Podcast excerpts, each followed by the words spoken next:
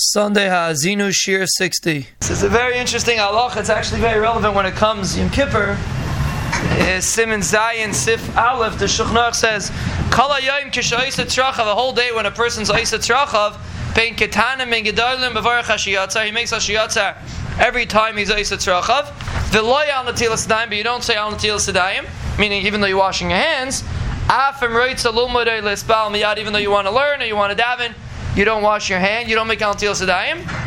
Hagah Yadav Meluchlachis Sheshiv Shebem. If your hands got dirty, from the base say, Afilu Hachi Einim Avarach Al You don't make Al Sadayim. So the Shulchan is very important halacha, which is very relevant. Person goes to the bathroom and he forgets say Hashiyatza. So the halacha is, for, first of all, every single time a person goes, he's mechayiv to say Hashiyatza. But the Mishmur talks about a case. Let's say a person forgot to say, and he's an hour later, and he's does he say Hashiyatza? And the answer is absolutely.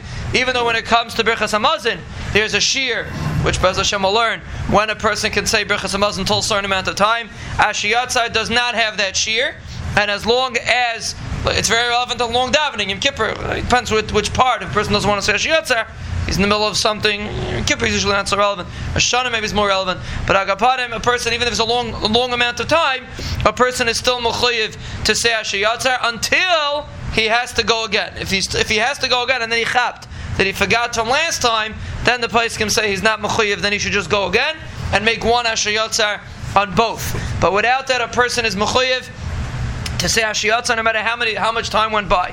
What about if a person was mechayev to say asher and also he reminded himself that he didn't say a bracha achrona?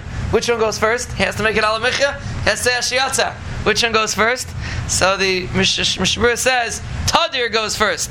And the Mishmur is assuming that Ashiyatzar is more Tadir than Alamicha. I guess depends how a person spends, how much a person eats throughout the day. So he assumes Ashiyatzar is considered Tadir, and therefore a person should say Ashiyatzar before a uh, before um, a, al, Alamicha. The person has the option to make two.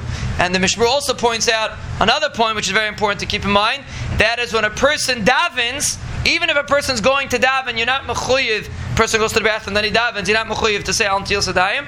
But he says at the end, ayin b'sefer ma'iserav. And from the Vilna Gaon, they say an amazing thing. The Vilna, it's such a there's a chiyuv to wash your hands before you daven. People don't know there's a chiyuv to wash your hands before you daven, like a regular you wash, not three times. You to wash your hands.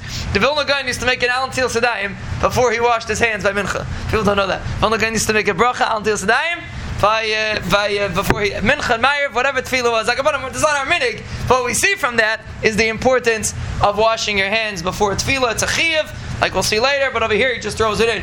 Even after a person goes to the bathroom and then he wants to learn or daven, he's still not mechayiv to say until name. Just important to keep in mind the chiyav when a person's learning or davening, you're mechayiv to wash your hands before you uh, learn or daven. Uh, learning also, but davening for sure, you're mechayiv to wash your hands.